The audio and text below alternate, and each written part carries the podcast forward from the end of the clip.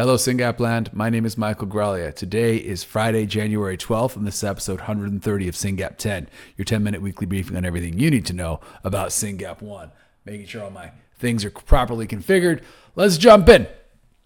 I have been working all week with and closely with Aaron Harding and Catherine Heldy, who have really done most of the work on writing an article. We, we were invited to submit an article to a journal about the SYNGAP landscape and what SRF has done. We said, sure, no problem. And then we started writing and we were like, wow, there's a lot to write. And it's a huge document. And we just submitted it today and it's going to be a peer reviewed journal. So I fully expect them to come back and be like, maybe you missed the word count. And we didn't miss it, we just ignored it.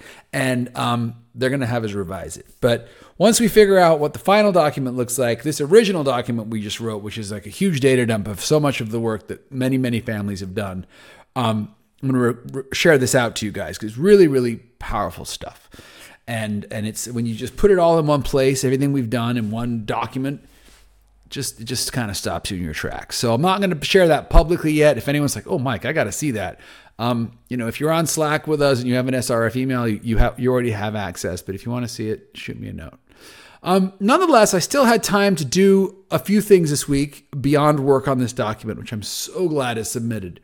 Um, I got to meet a few parents. We have a new family. Um, Stacey Miller up in Idaho is awesome. I met her today, and we she's hopefully going to be going down to Stanford to see the clinic there. If you're anywhere near the West Coast, make sure you get referred to the Stanford clinic. I want as many West Coast families as possible to go and meet Dr. Knowles and Dr. Lee Messer.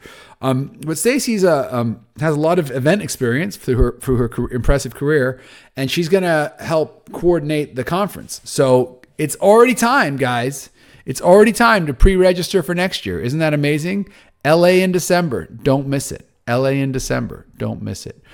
Other thing I've been doing is watching Corey's trip to New York uh, closely. If you remember from the conference, and if you weren't at the conference, the talk I'm about to mention, the link is in the show notes. We already have this on YouTube. Um, I'll use your words, Mike. Corey was, the, I think, the third family now to be dosed with Ravicti. So Dr. Grinspan talks about in this lecture that links in the show notes that they've done Ravicti for SLC6A1 and STXBP1, and now they've gotten some um, supply to run a trial in SYNGAP patients and a number and, and, uh, and a number of our, our, families have were nominated and invited and accepted and are doing it. And so corey talks a little bit about that on her on her facebook page.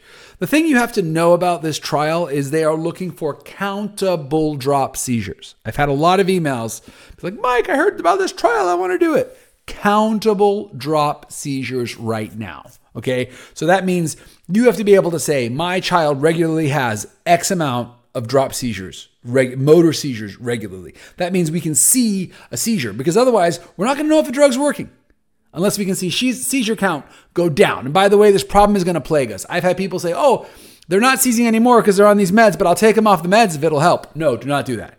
Okay, do not do that. We do not want anyone to get off med to induce seizure. That's absolutely out of the question. Uh, unfortunately, we have a number of patients who are having a ton of seizures in spite of all the drug they're on. And so all you need to understand here, guys, is um, if you are having, in spite of medication, countable drop seizures and you're willing to travel to New York a couple of times for this study, let us know. We connect you with Dr. Grinspan. Um, of course, we all hope the drug will be very helpful for SYNGAP, but the other thing I'm, I'm really fascinated by is this question of, well, well what does a SYNGAP Syngapian getting better look like, right? Like this, we have so much gratitude to Dr. Grinspan and the sponsors of this trial because it, it, we're starting to build the muscle of how do you measure a syngapian response to drug. And this is relevant for all the gene therapies that are coming down the pike, but it's also relevant for a number of repurposed drugs that um, I don't have time to talk about that. I, we also had a call with on repurposed drugs this week. And let me tell you, that's that's headache inducing. I need to I need to think about what we're going to do there. But there's a couple of repurposed drugs coming fast, and we and we need to think about how we as a community are going to go to our clinicians and say, hey, we would like to try this, but do it in such a way that we can capture the data so it's not just a bunch of anecdotes. It's really tricky. The other thing I did today is I had a conversation with one of my heroes. So the, the head of the STXBP1 Foundation is this incredible woman named Charlene Son Rigby. And Charlene is not only the head of the STXBP1 Foundation, she's also the head of Global Genes. So like rock star level amazing.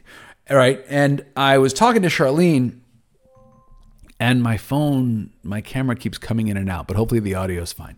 Um, I was talking to Charlene about their natural history study. They are also working with CHOP, but they've already expanded that out to work with a number of other institutions, right? So the way they're doing it is they had a year to collect patients, and we're in that same year. So from the, the month of July 23 to June 24, we're going to be collecting patients at CHOP. That's the first 100. We've collected 50, we have 50 to go. If you have a patient who has not been seen at CHOP, email them immediately, and endd at chop.edu. Get over there. After the first year, they're not going to take any more patients. They're going to start seeing the previous patients again to begin longitudinal data. Now, this is interesting, but where it gets really exciting is if we can come to what's called a consensus protocol. And a consensus protocol is this idea that all of the industry partners and the and our academic KOLs, knowledge uh, key opinion leaders, will, will come to hey, hey, these are the, the, the scales we should measure. These are the things we should be looking at. And then if those are measured under good clinical practice, and good clinical practice just means more auditors, right? Just, now I'm getting into the weeds, but I just want to say this for the people who are tracking, right? So if we get a consensus protocol, which by the way we don't have right now, and if we do good clinical practice, which just means more professionals in the room, audit trail, more money, then the data we can collect in this longitudinal study over the years 2025 to 27, right? Because we're in 24, 20, we're in 23, 24. So actually it'll be from 24 to 25, 25 to 26. So in the next two years, starting July, for those who were enrolled in the baseline group, if we have good clinical practice, then the data we collect could be used for a placebo control arm, which means what, Mike? Speak English. If we do this right, and we check these essential boxes of GCP, good clinical practice, and having a consensus protocol, which you don't have yet, then the natural history study that we're already signed up for and going to be participating in could count as the placebo arm in a trial, which means we do not have to have this incredibly frustrating conversation where they, where somebody might have a genetic therapy to make syngapians better and the FDA will say, well, we need to do a double blind placebo controlled trial. Let's get the placebo out of the way while we're not mad about being on placebo because we don't have a better choice. I hope that made sense to people. It was a real eye opener for me. My dog is my dog is now jumping up on the table. Very confusing. Okay. So those are the big things that are top of mind for me today. That's I should probably stop here. In addition to that, I want to mention PubMed. Publication two is already out. It's a story from China showing that people in the first four exons have milder phenotype. It's good that they verified this, but we knew this from Vlaskamp. Um, Ed's been super busy, guys. Look look through the show notes. It's incredible. Cafe SYNGAP dropped episode eight. Go ahead and, and get yourself uh, on there and check that out. Um, they're doing such such a really good job. Um, the conference family day recap by Paulina is really exceptional work, and I urge everyone to read that. Link is in the show notes. If you weren't at the conference, definitely. If you were at the conference, read it. If you weren't at the conference, read it. Everyone looks so happy, guys. Go to the conference this year. You, uh, you, we're so blessed to have a community that is organized and activated, and we can meet other people who have kids with SYNGAP One. Do not deprive yourself of that opportunity. Start planning now. Get yourself to LA in December. Um, the conference day videos are being added to the conference day blog and are being put on a YouTube playlist, both of which, of course, are in the show notes. If you did go to the conference, if you didn't go to the conference, go ahead and watch all those videos again, guys. It was incredibly powerful stuff. I'm so excited. Um, the Rochester study, we still need 100 people to sign up for that. If you speak English and you haven't taken the Rochester study, 15 minutes, bunch of questions. What do you care about? What do you not care about? Answer those questions. We need to get 200 people in this study. No questions asked. Chop um, end. There's still 50 spots, guy. Well, I don't know what the current count is because a lot of people are taking spots fast. But this is your chance to be in what will prove to be one of the most important studies on SYNGAP patients ever.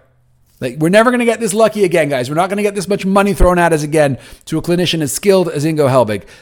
Get yourself in that study. Email endd at chop.edu and say, I've got SYNGAP, I want to be in the study. Just bang down the doors. Um, newsletter 36 went out on Saturday. Thank you so much, Ed, for these incredible newsletters. I'm so grateful I don't have to do those anymore. Um, it's a must read. Read the newsletter, it's incredible. In there, he puts the resolutions that every SYNGAP family should have There's a link. Read the resolutions, print that checklist out, put it on your fridge. One of the, the first thing on there is attend a conference or two. We have multiple events. So check out, but definitely pre register for LA. And then there's other things going on. Hold a SYNGAP fundraiser, participate in studies like Rochester and CHOP volunteer or recruit a family member who might have time. Love the family members who don't have a Syngapian at home. Let me tell you, they get it and they have the bandwidth to, to perform. Advocate for your Syngapian every day. We sure will. And then, you know, join us in the various meetings. We have the Zoom meeting and the family meeting and the silly meeting, all the things. And then um, write a blog, make a movie, share your warrior story, be a be a guest on stories or cafe. You know, we have all the emails in the show notes. Guys, this community's here for you but you've got to show up and participate, right? Let us know who you are. Reach out. And of course, listen to SYNGAP 10. Also, wherever you're listening to this, especially if it's Apple Podcasts, please take a minute to give this podcast a review, give it five stars, help this podcast get a good rating. Why? Because I care about my rating? No, I don't care about my rating. Because I want this pod, when people type SYNGAP, we want these podcasts to pop up so that more people learn about it, right? Remember how lonely and sad you felt on day one when you were diagnosed? You're like, no one understands. We've got to give these people digital resources, and the way you you help them find them because they're all typed SYNGAP one into Google is you give this podcast a high rating, and you let Apple and Google Podcasts and all the podcast people make sure SYNGAP families find SYNGAP 10, SYNGAP stories, and Cafe SYNGAP Uno. That's the way we do it, guys. Uh, upcoming, I don't know why this is in the notes. I'm speaking at a conference in two weeks in case you're going to that conference. Uh, Jim Goss, this is actually important, is giving a summary of our giving for the first five years. Pretty good. It's going to be a really good presentation. The board has already heard it. Uh, syngap.fund slash five, pre register now. Rare Disease Day, there's two blogs about Rare Disease Day, which is the last day in February. The first blog tells you why it's the last day of February. The second blog talks about coming and joining us on Capitol Hill, which is super important. Uh, we're all going to be, a number of us are going to be advocating on Capitol Hill for Rare Disease Week. Don't miss it. All right. Sorry if this has been long. Um, I also re- regurgitate the studies. If you have an adult Syngapian, 17 or older, please take part in the adult study. Do the Rochester study. Do the Fraser study. If you have questions on these studies, email me, email Corey, email Lauren, email Callie, email someone, and, and then get to it, guys. The more active we are, the more we participate, the more we elevate SYNGAP 1, the more industry and academics will talk about us. And, and at the end of the day, companies have, a, have hundreds of genes they can work on. And we want them to work on as many as possible. And we want to make sure SYNGAP is on that list. And the way we make sure SYNGAP is on that list is we show up, we raise money, we fund research, and every time someone calls us and say, hey, do you think I can get 30 patients to do this study? We say, heck yeah, and we get them 50 so that when industry calls them and says, "Hey, you know, we have this therapy for SYNGAP, but we don't know if we can recruit patients," we the, our plan is that the academic laughs at the industry partner and says, "Oh, you can get SYNGAP patients." That community is on fire, right? We show up now. The word gets out when it's time to show up. We show up for clinical trials and we get we get therapies for our kids. That's the game, folks. No secrets here. I'm, I'm an open book. I need everybody to lean in so that all our children can be helped together. Thanks for listening. Have a great week.